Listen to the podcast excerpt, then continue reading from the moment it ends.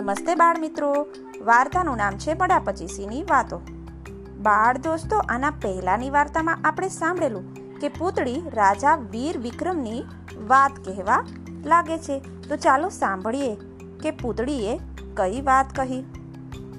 અગાઉ કાશીનગરીમાં એક બ્રાહ્મણ રહેતો હતો. એ સત્યવાદી હતો અને મહાદેવનો ભક્ત પણ હતો. પણ બિચારો ગરીબ હતો. એનો ઘર સંસાર માંડ માંડ ચાલે. અધૂરામાં પૂરું એને પુત્ર ન હતો. આ દુઃખથી એ ખૂબ મૂંઝાતો હતો. કાશીના જંગલમાં એક સિદ્ધ રહેતો હતો. આ બ્રાહ્મણ એની પાસે જઈ પગે પડ્યો. બંને વચ્ચે મેંત્રી બંધાઈ. બ્રાહ્મણે પોતાને છોકરો નથી તેની વાત કહી. સીધે કહ્યું, હું કહું તેમ કરે ને તો તને છોકરો મળે. પણ તમે વર વહુ આગળથી મારું માનવાની પ્રતિજ્ઞા કરો.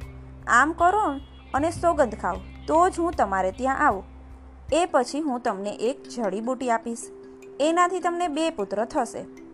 એ સાત વર્ષના થાય ત્યારે તમે એ બંનેને મને સોંપી દેજો. હું એમને ચૌદ વિદ્યા, ચાર વેદ અને છ ભાષા શીખવીશ. એ ઉપરાંત જ્યોતિષ, અઢાર પુરાણ વગેરેમાં પણ હું એમને વિદ્વાન બનાવીશ. એમ કરતાં એ બાર વર્ષના થશે. એ વખતે તમે એમને તેડવા આવજો. બંનેમાંથી જે છોકરો ગમે તે તમે લેજો. અને બાકી રહે તે હું રાખીશ. આ વાત પસંદ હોય તો કહેજો. બ્રાહ્મણ તો રાજી થતો થતો ઘેર ગયો. સ્ત્રીને બધી વાત કહી. પત્નીને પણ બહુ હરખ થયો. બંને પાછા સિદ્ધ પાસે આવ્યા. બંનેએ પ્રતિજ્ઞા લીધી. સિદ્ધે કહ્યું, અત્યારે તો તમે હોશથી હા કહો છો. પણ હું જ્યારે એક છોકરો માગીશ ત્યારે તમારો જીવ તો કપાઈ જશે. બ્રાહ્મણ અને બ્રાહ્મણીએ હાથ જોડી અને કહ્યું, ના, મા બાપ, આમે અમારે ક્યાં પ્રજા છે? એક રહે તે અમારે ઘણો છે. સીધે જડીબુટી આપી અને કહ્યું, મેં શિવજીને પૂજ્યા છે અને એના પ્રતાપે આ જડીબુટી પામ્યો છું. સ્ત્રીએ એ બુટી ખાધી અને એને ગર્ભ રહ્યો. દસ મહિના પૂરા થતાં એણે બે છોકરાઓને જન્મ આપ્યો. એ સર્વ વાતે નિરોગી હતા એમના સામુદ્રિક લક્ષણો પણ બહુ ઊંચા હતા. એમ કરતાં સાત વર્ષ નીકળી ગયા. સિદ્ધ બ્રાહ્મણને ઘેર આવ્યો ને છોકરાઓને લઈ ગયો. પોતાને ઘેર જઈ એણે એમની પરીક્ષા લીધી અને એ પરીક્ષા લેતા જે મૂર્ખ લાગ્યો એને શરીરમાં, કપડામાં અને ઘરેણામાં આગળ વધાર્યો અને ડાહ્યાને વિદ્યામાં આગળ વધાર્યો. પણ ડાહ્યાને સારું શરીર, સારા કપડાં કે ઘરેણા ન મળે. આમ છતાં સામળ ભટ્ટ તો કહે છે, પંડિત તે પંડિત અને મૂરખ તે મૂરખ. બેયની તુલના ન થઈ શકે. અંતે વિદ્યા ભણાવવાનો સમય પૂરો થયો. બ્રાહ્મણ અને બ્રાહ્મણી એ દિવસની કાગ ડોળે રાહ જોઈ રહ્યા હતા. સવારના પહોરમાં જ સિદ્ધના આશ્રમે આવી પહોંચ્યા. સિદ્ધે એમની સારી પેઠે આગતા સ્વાગતા કરી. એણે એમને પાંચ દિવસ મહેમાન તરીકે રાખ્યા અને વસ્ત્ર આભૂષણ દાનમાં, દક્ષિણામાં આપ્યા. પાંચમે દિવસે સિદ્ધ પૂજામાં બેઠો હતો. ત્યારે ભણેલો છોકરો છાનો મોનો મા બાપ પાસે આવ્યો. એણે કહ્યું, તમે દેખાવ જોઈને મોહતા નહીં. પૈસા કે ઘરેણા જોઈને પણ ન મોહતા. મારો ભાઈ મૂર્ખ છે એટલે એને આવી રીતે ઠઠાર્યો છે. હું બત્રીસ લક્ષણો છું. પણ તમે મને માગી ન લો. એ માટે એને મને આમ ચિત્રે હાલ રાખ્યો છે. તમે મને જ માંગશો. મને નહીં માગો ને તો તમને બ્રહ્મત્યા કે બાળ હત્યાનું પાપ લાગશે. મા બાપને તો આ વાત સાંભળી બહુ અચરજ થયું. એમણે પૂછ્યું, અમને ફાવે તે બાળકને માંગીએ? તને ન માંગીએ એમાં અમને બાળ હત્યા શેની લાગે? આંખમાં આંસુ સાથે છોકરાએ કહ્યું તમે નથી જાણતા, આ સિદ્ધ બહુ ખરાબ માણસ છે. એણે સુવર્ણ પુરુષ જોઈએ છે. આ સોનાનું પૂતળું મેળવવું હોય ને, તો એકસો ને આઠ બત્રીસ લક્ષણાનો ભોગ આપવો પડે. એમાંથી એકસો ને છનો ભોગ એને આપ્યો છે. હું એકસો ને સાતમો છું. માની આંખોમાં આંસુ આવી ગયા. એણે પૂછ્યું, બેટા, તને આ વાતની ક્યાંથી ખબર પડી? પિતાજી કહે, છોકરા, સિદ્ધ તો મારો મિત્ર છે. અને મહાન વૈરાગી છે, આવું કરે નહીં. તારી વાતનો શો પુરાવો છે? છોકરાએ પગે પડી રડતા રડતા કહ્યું, હું કહું છું, તેનો અક્ષરે અક્ષર સાચો છે. ગુરુ પોતાના મકાનના બધા ઓરડાઓમાં શિષ્યને જવા દે છે, પણ એક ઓરડામાં એને તાળું મારીને રાખ્યું છે. કોઈ દિવસ એ કોઈને એ ઓરડાની આસેપાસે પણ ફરકવા દેતો નથી. આથી મને બહુ નવાઈ લાગી. એકવાર સિદ્ધ બહાર ગયા હતા ત્યારે મેં ચાવી લગાડી, ઓરડો ખોલ્યો. એ ઓરડામાં હું દાખલ થયો. ત્યાં તો માણસોના હાડકા અને માથા પડેલા જોયા. હું દાખલ થયો કે તરત જ એ તુમડા ખડખડાટ હસવા લાગ્યા. હું તો ખૂબ ડરી ગયો. છતાં મેં પગે લાગી પૂછ્યું, તમે કોણ છો ને આમ અઠહાસ્ય શા માટે કરો છો? એમણે કહ્યું, અમે પણ એકવાર તારા જેવા બત્રીસ લક્ષણા કુંવરો હતા, પણ અમને સર્વને ભણાવી ગણાવી અંતે એને મારી નાખ્યા. એ પછી એમણે મને કહ્યું કે તને તેલમાં તળી નીચોવી કાઢશે, એમાંથી જે સારો રસ નીકળશે એ પોતે રાખશે અને તારા અસ્થિ અને હાડકા વગેરે આ ઓરડામાં ફેંકી દેશે. આટલું કહી છોકરાએ પિતાને કહ્યું, પિતાજી, હું બધી વિદ્યા શીખ્યો છું. તમે મને માંગી લેશો ને તો એ વિદ્યાના બળે આપણે ધનના ઢગલા ઊભા કરી દઈશું. આમ કહી એણે પોતે જે જે વિદ્યા શીખ્યો હતો તે બધી કહી સંભળાવી. આમ કેટલીય સારી અને માઠી વિદ્યાઓ હું જાણું છું, પણ આ ગુરુ આગળ મારી એ વિદ્યાઓ જીતે એમ નથી.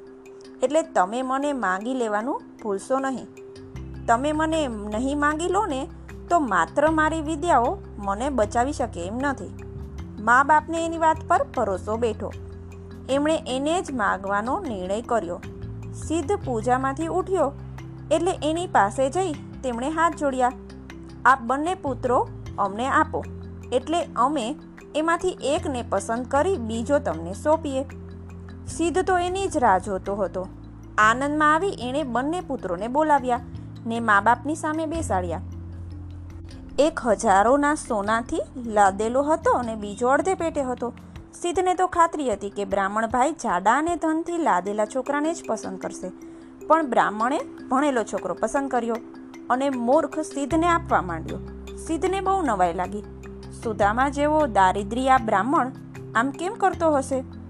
એણે એને અનેક ઉપાયે પટાવી જવાનો પ્રયત્ન કર્યો. પણ બ્રાહ્મણ કે એની સ્ત્રી નમતું ન આપ્યું. સમજાવટથી બ્રાહ્મણ ન માન્યો. એટલે સીધે એને જાડો છોકરો લે તો ઉપરથી જર અને જવારાત આપવાની લાલચ આપી.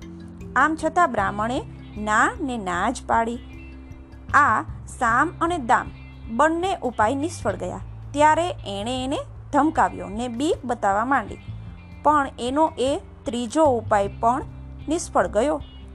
દંડ અને દંડ પછી ભેદભરમ અજમાવે તે પહેલાં તો બ્રાહ્મણ અને એની પત્ની છોકરાને લઈને ચાલવા માંડ્યું. સિદ્ધ તો સમજી ગયો કે આ ચેલાએ જ એના મા બાપને ચેતવી દીધા હશે. નહીં તો પૈસાદાર અને દેખાવડો છોકરો મૂકી ફાટેલા કપડાં અને ચિત્રે હાલ પુત્રને કોણ પસંદ કરે? પૈસાદાર અને જ્ઞાની માણસ પણ એમ ન જ કરે.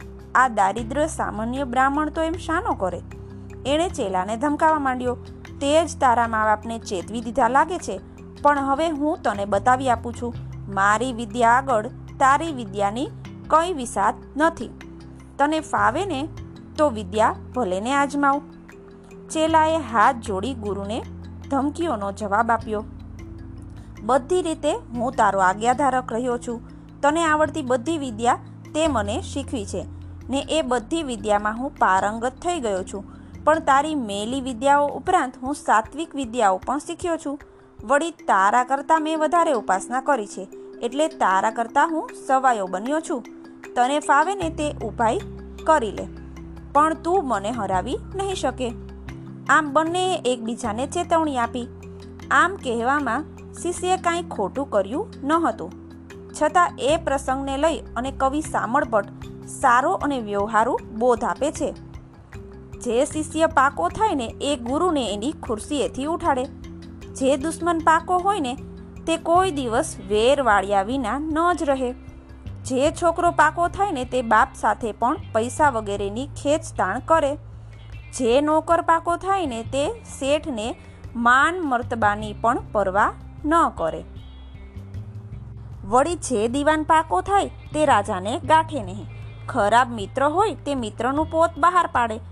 જૂનો મુનિમ શેઠની પોલ બહાર પાડી દે. મૂર્ખ સ્ત્રી પતિની ભૂલો અને ખામીઓ લોકોને જણાવી દે. સામળ ભટ્ટ કહે, આ દુનિયાની રીત એવી તો ઊંધી છે કે જેને આપણે ઠેકાણે પાડીએ કે રસ્તો બતાવીએ ને તે જ આપણી પોલ પ્રગટ કરે, એટલે કે આપણને નિંદે. ગુરુ અને ચેલાએ એકબીજાને ધમકીઓ આપી. બ્રાહ્મણ તો પોતાના વિદ્વાન પુત્રને લઈને ચાલવા માંડ્યો, પણ ગુરુએ તરત જ એમની પૂટ પકડી. છોકરો વાત સમજી ગયો. એણે પોતાના પિતાજીને કહ્યું પિતાજી ઝટ હું કહું ને તેમ કરો.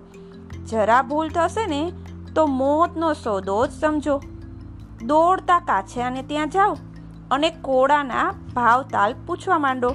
બંને દોડતા કાછિયાની દુકાને પહોંચ્યા.